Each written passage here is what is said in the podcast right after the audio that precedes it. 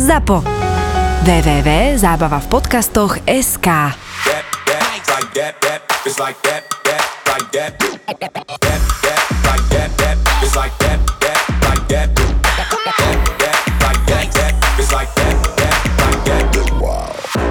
My sme boli stage manažeri na Myri Only v Inchebe, kde vystupoval DJ, ktorému veľmi nešťastne jeden známy hovorí Feldegrant.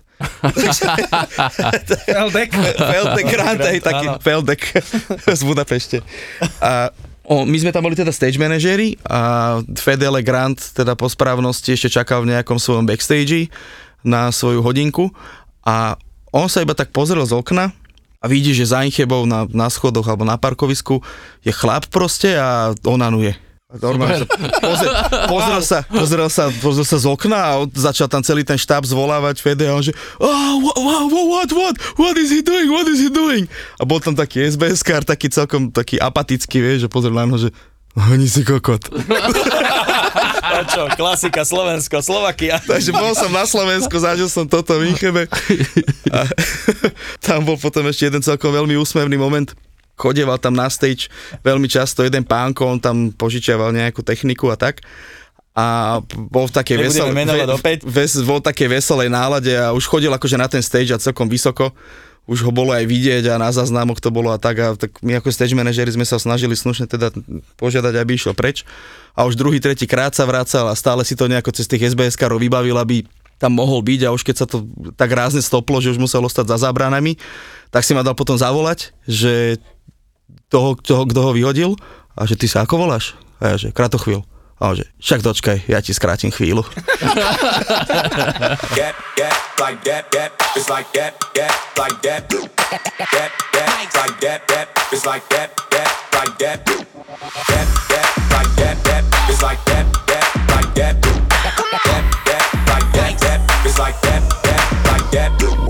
Tuto sedí Kraťo a Ondro a ja môžem povedať, že aj živnostníci môžu byť kolegovia a SROčkári a sú to moji bývalí kolegovia z agentúry, ktorou sme fungovali, no Ondrik, daj ten rok 2004? Nepoviem ti rok, ale je to dosť dávno. 2004, kamoško. Určite, hej. 2004. No. Dobre si ale pamätáš? Že ty máš kolegu. Ale že ja mám kolegu živnostníka, veš? 18 rokov, kámo. Mm-hmm. 18 rokov sa poznáme. Čo je akože, keby si v roku 1998 povedal, že Karel Gott, že zažil Hanku Zagorovú v 80., tak to je jak dávno. Ja vás odkiaľ sa poznáme? Kokos Milan Lieskovský, ne? Fan radio. CDčka ťa poznám.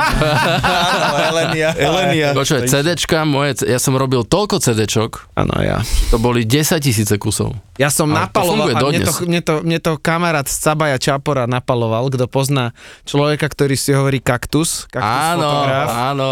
Z veľkého lapáša býva v Golianove, ktorý mal biele rukavice a fotil také fotky, že od kultúraku nakoniec urobil fotku a to bola, že legendárna fotka. No ale čo tým chceme povedať, že chlapci majú na starosti zabezpečovanie technického, čo vidíte, svetla, zvuk a takí chlapci, ktorí sa chytia za chrbat a panvu a pozerajú na zvuk, to sú zvukári a to sú typci, ktorí sú vo firme Fashion Sound. A vy ich odborne môžeme povedať, že CEO. Kraťo, Ondro, čaute, vítajte chlapci u nás. Ahoj, je nám cťou. Ahojte. No ideme, ja si myslím, že sme sa zoznámili, ja som takto, Milan Lieskovský bol absolútne antisociálny typ, pretože poznal iba robota, šport a rádio. V istej dobe dávnej, kedy sme my boli kolegovia v agentúre, už teda takej rozpadajúcej sa, aj to povieme, tak som v roku 2008 po Zemplínskej Šírave, alebo 2009, to už si nepamätám, priniesol Milana Lieskovského do kultúrneho domu Trakovice. Yes. Kde bola taká zaujímavá vec, že každý rok sa tam rozbilo enormné množstvo DJ-ov. Doplne ešte tam, že piatok bola jedna žúrka, povedzme pre mladých, sobotu bola oldiska, Ludovečky, všetko bolo. A nedelu, keď už všetci DJ-i nehrávali, tak sme sa tam všetci prestriedali. Áno. A tedy, kto tam hral, tak to bola najväčšia obeť, lebo ho všetci vystrelili z pultu a všetci s prepáčením boli najviac najebaní a robili každému zle a tam som priniesol Milana Lieskovského a tam si myslím, že ste sa zoznámili. Ale ja som tam hral? Nie, ty si tam prišiel. Ja som iba prišiel. Ja si pamätám, že pre mňa bolo fascinujúce, že 3 kilometre od diaľnice to je, Trakovice, 2 kilometre od diaľnice, iný svet, za 50 korún v miestnej krčme. Za 50 korún sme dostali, že plnú tácku tých poldecákov a kofolí. A to bol pre mňa, že akože 4 ľudia boli z toho v kome. Tak lebo chlapec došiel z Dubravky, z Bratislavy. Tak, z rodičovského bytu. Ale tam si to pamätám aj ja, že jednoducho aj pre mňa chlapca z dediny to bolo, že mega lacné a tiež sme tam boli a zobrali sme kolo, wow, tak daj ešte 4 a išlo to tam vo veľkom, že rozbíjačka pred kultúrákom. A Milan si myslel, že keď mu povedali 50, tak myslel, že už sú v eurách. Áno. No a Ondro bol ten typ, ktorý si doma cínoval repráky a kobercoval ich. Jak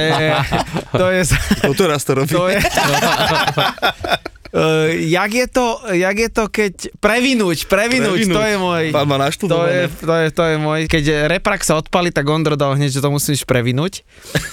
No a ty si prišiel z akých pomerov? Ty si tiež cínoval repráky. Ty si bol normálne DJ? No jasné. Akože my sme sa tam zažili ešte v tej pôvodnej. A volalo sa to Mido Music Production. Pozdravujeme cukráreň. Na Kubu. A tam sme ešte na tých poradách sa stretávali celkom intenzívne a ty si vtedy sa na teba pozeralo strašne, že na takého klabera, vieš, že nikto ešte nevedel, čo je klab poriadne, ale ty si vedel, lebo si do modusu Usme už mixoval drum and bass na konci, keď sa to zrýchluje, vedia všetci.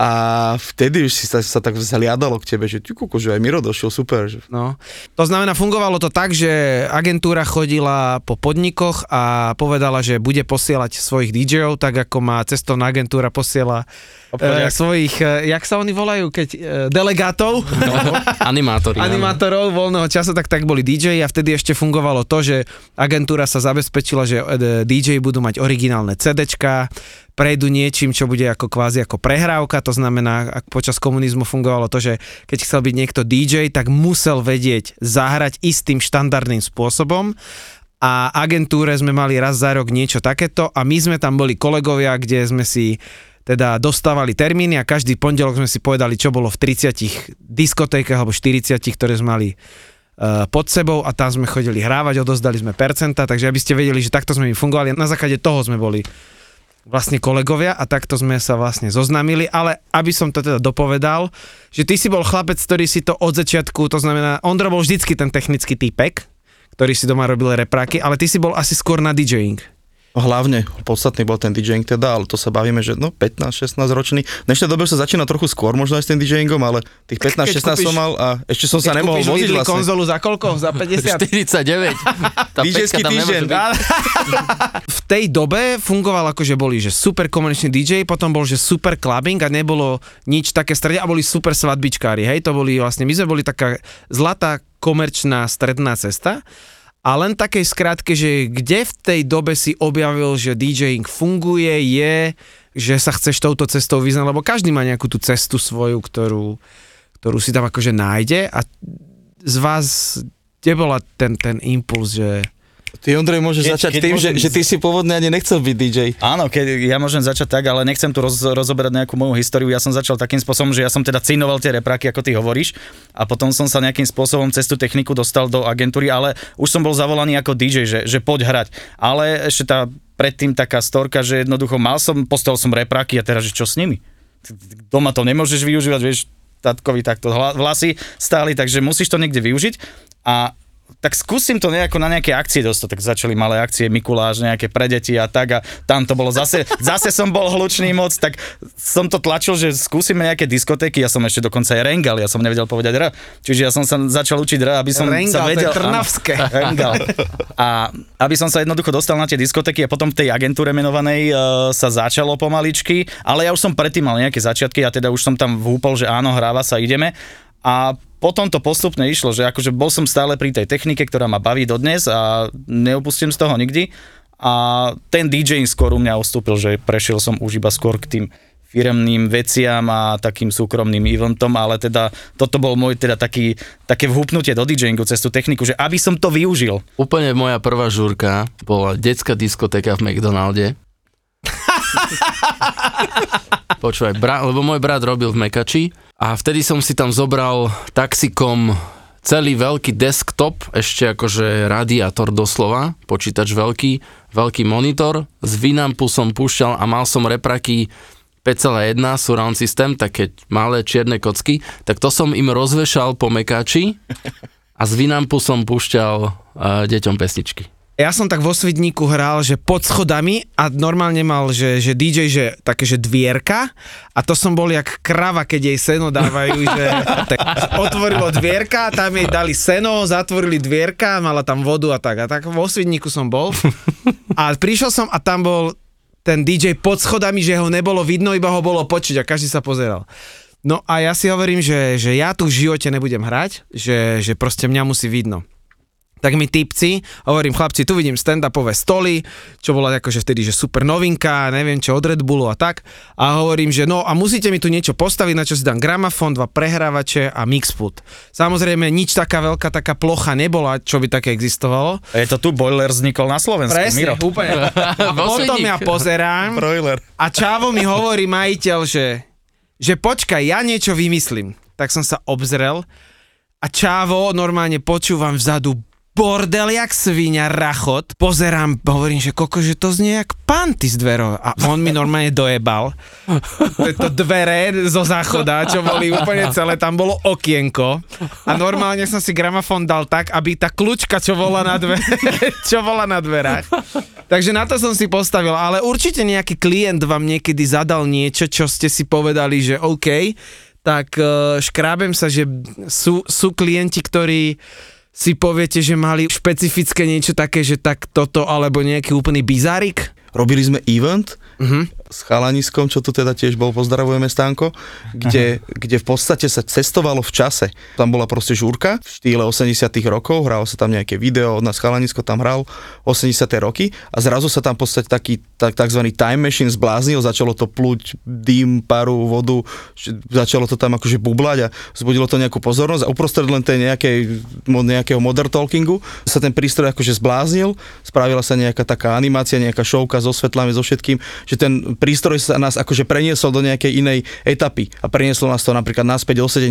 alebo do 2000 rokov a v momente sa zmenila muzika a išlo to týmto spôsobom a ľudia na to perfektne reagovali, pretože nebola to taká tá štandardná firemka, kde si už v podstate vieš zhruba, aká muzika sa čaká, tak týmto to bolo o mnoho zaujímavejšie, lebo sa to striedalo, že ani nie na kola, ale len tak náhodne, že ani si nevedel, kedy sa to zblázni, kedy sa to stane. To bolo celkom fajn. Ja toto doplním, že toto je tá pekná stránka, že dobre to vyzerá, ale tie zákulisné veci, ktoré okolo toho celé išli, že tam boli, že staré televízory, mikrovlnky navláčené a všetko mali byť akože monitory také predpotopné z tej starej doby 80. 90. roky. A teraz my sme chodili, že odnášame do zberného, na dodávke chodíme krabice odviezť do zberného dvoru, poctivo všetko. A teraz my z toho zberného dvoru pozeráme, že stará mikrovlnka alebo starý televízor berieme a teraz my sme chodili jak smetiari a hocikde na akcii v Bratislave sme tu chodili po eventoch a pýtame sa, že toto ešte potrebujete a teraz sme tu zbierali starý odpad, aby sme to použili do toho dizajnu, ktorý sme vlastne mali nastavený, takže sranda celkom. Že... Ja som počul o jednej takej slovenskej kapele, nebudem teda rozprávať čo, dnes vám rande so svojím mestom. To vieme. Áno, a tento istý pán spevák, pod Tatrami bol ten podnik, tam nechcel vystupovať táto kapela, lebo si myslel, že zavesené auto normálne na ňo spadne a robil také akože obštrukcie okolo toho, že normálne, že sú ľudia, ktorí si dajú taký rider, že to nedokáže splniť, vieš, že to je masaker. Ja si pamätám Maťa Ďurindu z festivalov, to bol ešte Orange Music Summer sa to volalo a on mal normálne na gitare také, nejakú pyrotechniku mal na tom hmatníku a v istom momente pri pesničke, kde sa spievalo niečo s ohňom, oni neviem teraz presne, ktorá skladba, tak on akože to odpálil a z tej gitary mu ako išiel oheň. To bolo súčasťou show a jeho nemali radi zvukári, pretože on pri zvukovke, predstav si, že skupina Tublatanka má zvukovku, teraz máš pod sebou 10 000 ľudí, niekde pri nejakej domaši alebo niečom takom a skupina Tublatanka začne hrať na plné bomby pesničku Šlabikár a všetko sa, ľudia začnú skákať, vrieskať. V 15. sekunde prestanú hrať a a Maťo Ďurinda povie, že pán Zúkar, 2 herce doľava mi pridaj. Teraz začnú zase hrať celú tú pesničku. V 20. sekunde znovu prestanú, 3 ľudia tancujú, prestanú, pán Zúkar, doprava 3 herce mi daj a toto ide 15 minút.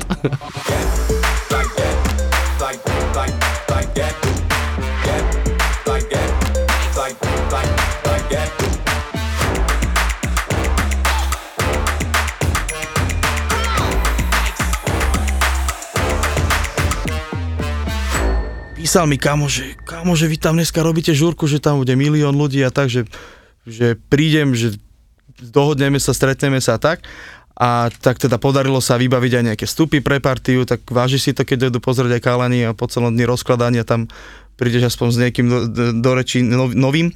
A on chalanisko, extrémne šetrný človek proste. On keď môže, nehovorím, že lakomý, ale že šetrný, vyslovene, že kde môže ušetriť, tak tam si odloží a bude mať budžet, koľko bude treba aj do dôchodku.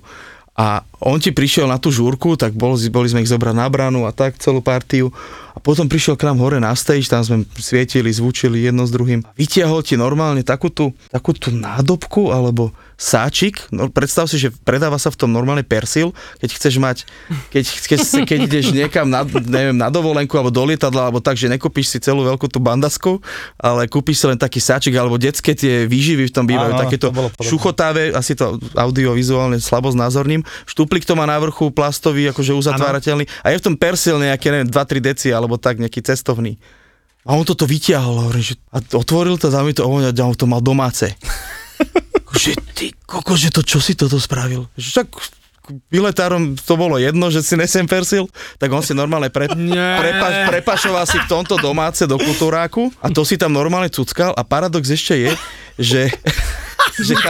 že on si, akože dlho si šetril peniaze, nechával si na účte a jeho snom bolo, odkedy vyšla prvá Tesla, že on si kúpi Teslu.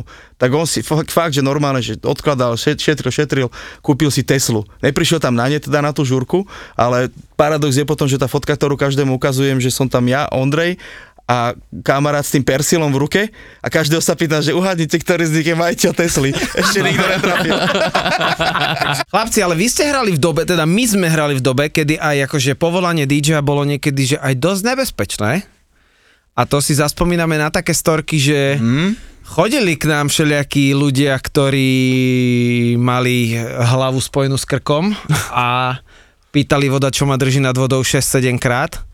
A ja toto z vás chcem dostať, lebo ja som boli časy tých 17-18 rokov dozadu, kedy byť DJom nebola až taká sranda, jak je to teraz, že sme zažili veľké bomby, keď tam prišli ľudia a musel si hrať iba jemu a on je ten najväčší geroj.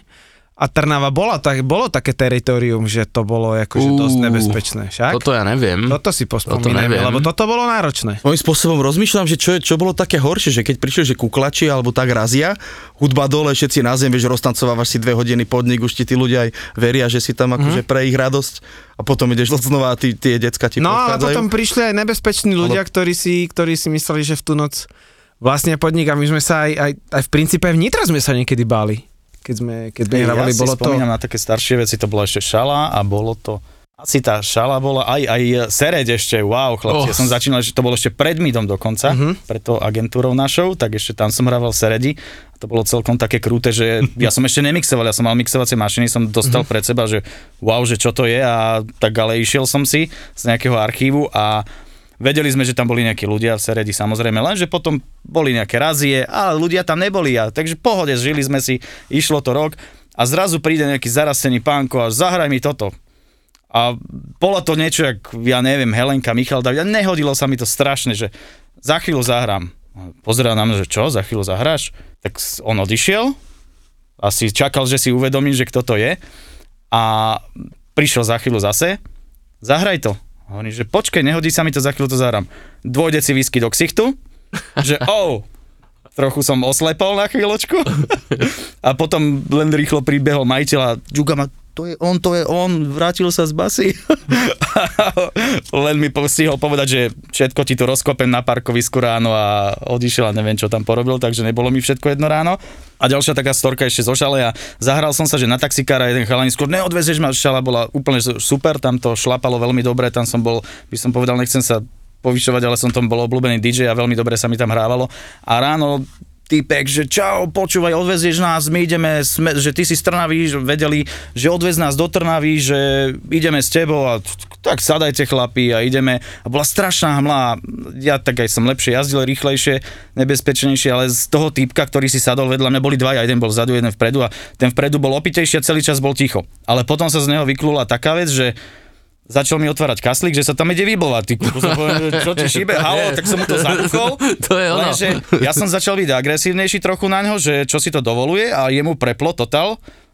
Vyťahol búchačku, dal mi ju na hlavu. A v kľude sa vygrcal, hej? Našťastie to nespravil, ale ja som potom sa snažil, že tak dám to rýchlejšie, celú tú jazdu, nech vyhodím, nech to mám z krku celé. A on pomaly, ty ma chceš zabiť a búchačkou na čele, že normálne som musel ísť 15-20, lebo on sa bál, on už bol dosratý, jemu preplo strašne, kokoza, to bola strašne dlhá cesta, strašne dlhá, našťastie sa nič nestalo, vystúpili, nevybloval sa mi do kaslíku a prežil som to, ale akože toto boli také príhody, že wow. Preto ten kaslík nechceš otvoriť stále. Ja som hral v Martine a to bola tiež akože taká divoká doba a mne, tedy ešte sme nosili proste CDčka v kufroch, tie sme kupovali v Baumaxe, alebo kde sme to... No a tam sme chodili a mne z tohto kufra a normálne, že udrbali CDčka, že polovica chýbala. Ja som si to nevšimol. A tedy ešte legendárny Siky, to bolo teda v Martine. A normálne on išiel za typkom, a teda ja neviem, či to je pravda, ale mi to tak povedal. Normálne toho chalaniska chytili vonku a zobrali mu CDčka, chceli ho, že pokarhať, normálne, že vraj ho vyzliekli do hola. Zobrali mu všetky veci a čau, museli ísť cez pešiu zónu, ale normálne to spravili. A druhá vec, čo sa mi stala v Martine, som čau, prišiel za mnou, že nech zahrám Chemical Brothers a som to nezahral a mi všetky 4 pneumatiky prepichol. A som každú chvíľu musel dofukovať a v Kremnici počas štátneho sviatku som musel zobudiť týpka ráno, ktorý mi otvoril, aby mi normálne urobil pneumatiky, takže... Ale keď spomínaš CDčkové príhody, ja si pamätám jednu, že sa mi rozsypal kufor, čo to bolo? Baumaxovi, že sa mi rozsypal po schodoch, single išli, wow, nadával som strašne, ale pamätám si takúto CDčkovú príhodu ešte Kekiša. On hral v Historičku v Trnave a boli tam naši chalani. Ja som to síce nezažil, ale teda ešte si celkom reálne pamätám, že čo sa tam stalo.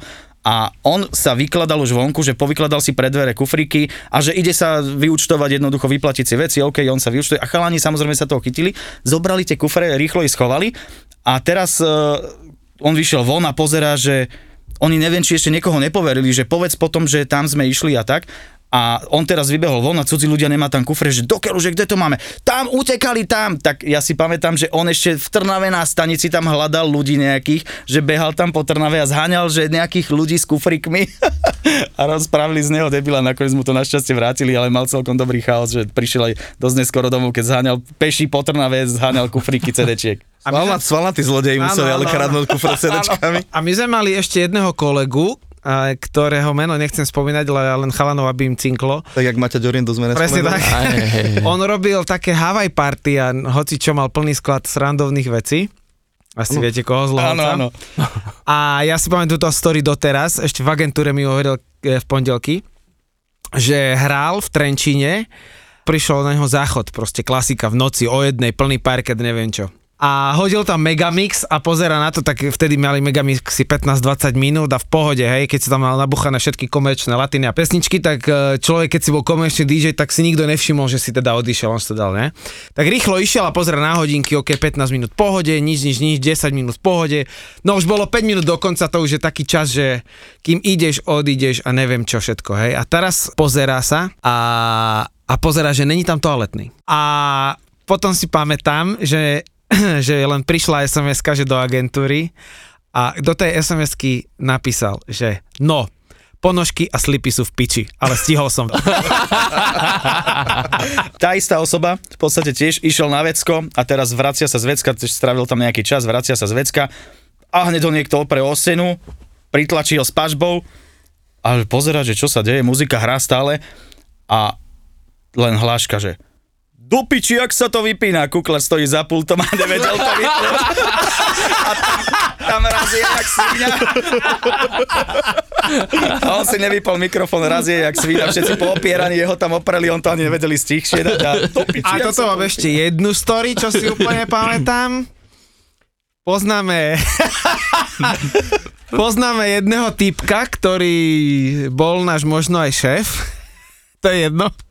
My sme chodievali niekedy robiť také firemné eventy pre Becherovku, pre hocičo a my sme boli, a vtedy ešte neboli také tie zákony, že nemôžeš pre decká, to sme sa bavíme 18 rokov dozadu. My sme chodili do obchodných centier a tam jeden náš DJ hrával a druhý DJ bol akože kvázi moderátor neštudovaný a tam sme dávali deckám súťaže a kúpte si Becherovku a choďte a keď dostanete parfém a neviem čo. A jeden náš kolega, si pamätám, a vtedy kto mal akože Verona, vtedy šichni ruce nahoru, kto mal taký ten mikrofón port, normálne, že pri uchu, tak to bol frajer. A to si pamätám. A bol iba jeden. Hej, a bol iba jeden. Mal to iba jeden. A to si pamätám, že Čavo moderoval toto a niekedy si to nevypínal, zapínal, lebo to by si musel vzadu, tak si bol ticho a dal si ho dole. A ty si nevedel, kedy je vypnutý, zapnutý, niekedy proste si to musel fyzicky spraviť. A na tej firemnej akcii on išiel na záchod, lebo mu bolo treba a on si ten mikrofón nechal zapnutý. Celá tá firemná akcia, ona išla bomby, to znamená, že každú vec bolo počuť, ja neviem, pre 5000 ľudí, ktoré to bolo v sobotu a to bolo že narvané. A to si pamätám, že on išiel na záchod a zrazu bolo ticho, hudba hrala a počas toho nákupného centra zrazu len do tej hudby bolo počuť jak toto a Čávo hovorí na ten obchodný dom. Jaj, do piči, konečne som sa vyšťal.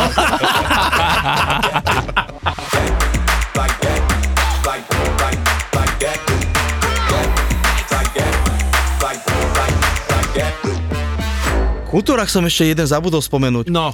Hlohovecký, predstav si, takže veľký, dosť ste boli. A prišlo tam hranie, že to bola party pre nepočujúcich. Nie. A tam bolo akože fakt úplne seriózne, cez nejakých 200 zákazníkov, to bolo free, bez vstupu si sa tam vedel dostať. Ale oni teda, ja mňa to zaujímalo, že teda ako bude prebiehať takáto žúrka, predsa len to nehrávaš každý deň. A tam mi bolo povedané, že treba tam priniesť nejaké že svetla, že bude to fajn, keď sa to tam bude aj hýbať a hlavne, že veľa basov. Lebo že oni to vedia cítiť, vieš, ano, vibráciu. Áno, oni počujú. Oni to vlastne, hej, to je futbalisti nepočujúci, ja keď som hrával futbal, tak ten tréner na nich kričal. Mm-hmm. A to oni počujú, basy počujú. Predstav si, že ja som tam už uprostred takejto, to bola tuším po obede, to začínalo žúrky a išiel okolo kamoš s nejakou partiou a vcucolo ich tam do toho kultúra, tak sa tam prišli pozrieť a sedí tam v tom hľadisku, akože bežne tam ideš na Radošinské naivné divadlo, sedíš tam a chilluješ. A on tak po nejakých tých pár minútach prišiel za mnou potom na stage a že kámo, že prečo ti to tak strašne basuje, že to prečo ti to tak hrá? A hovorí, že to je party pre nepočujúcich, že to vážne, nevedel vôbec ani čo sa deje. A paradox je, že sme ho potom zobrali ako zvukára k nám. Ale odhalil to, že to rozoznal, že niečo je v neporiadku, fakt ako tam bol taký pomer, že basy versus vrchy, že 5-násobok asi basov, než normálne býva. Vieš čo, ja si pamätám, že v istom podniku, ale to teraz už ty kokšo, neviem kde, mali takého typka, ktorý bol prevádzkar a on bol normálne taký, akože volakedy sa podniky tunelovali, že majiteľ mal tak strašne veľa peňazí, že on ani nevedel, čo objednáva robí, lebo to bolo, že si spravil diskotéku, že v piatok, sobotu a prišlo, že 800 ľudí na nechutný žltý plagát, kde je napísané diskotéka piatok 2.8. A keď si tam dal Fernet, tak si mal, že 900 ľudí. A ja si pamätám, že v jednom takomto podniku raz, že jeden prevádzkar tak vytuneloval a potom stade odišiel, že normálne Čávovi o mesiac, jak odišiel, došiel, že kamión vegety. Milující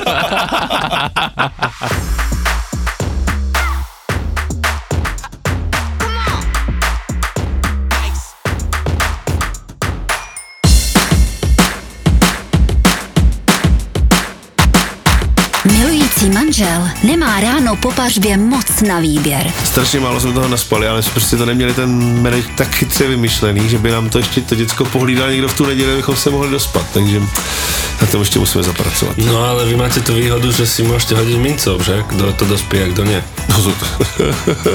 Aha, takže to prehráš, ty. Jo, tak. Je to mince, která má na obou dvou stranách ten stejný symbol. Stejný obraz. Hlava Davida. Jo, přesně tak. Dá si prostě pořádnou porci vývaru a život jde dál.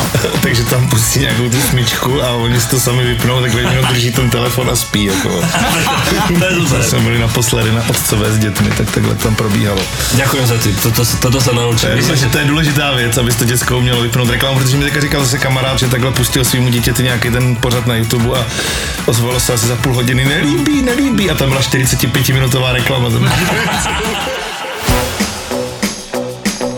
Manželé a otcové v nejupřímnějším podcastu o tom, jak se jejich životy změnily po narození dítěte. Mohlo by se zdát, že je to podcast jen pro chlapy, ale kde pak? Je trochu i pro ženy, které chtějí vědět, jak rodičovství a manželství prožívají muži. Kurňa, to je strašně složitý, tohle to asi musím někde někam vytetovat, asi abych to ne... Vždycky si nos takovou tabulku zase volala. Prostě jsou složitý. Zapo, zábava v podcastech uvádí novinku. Fotroviny.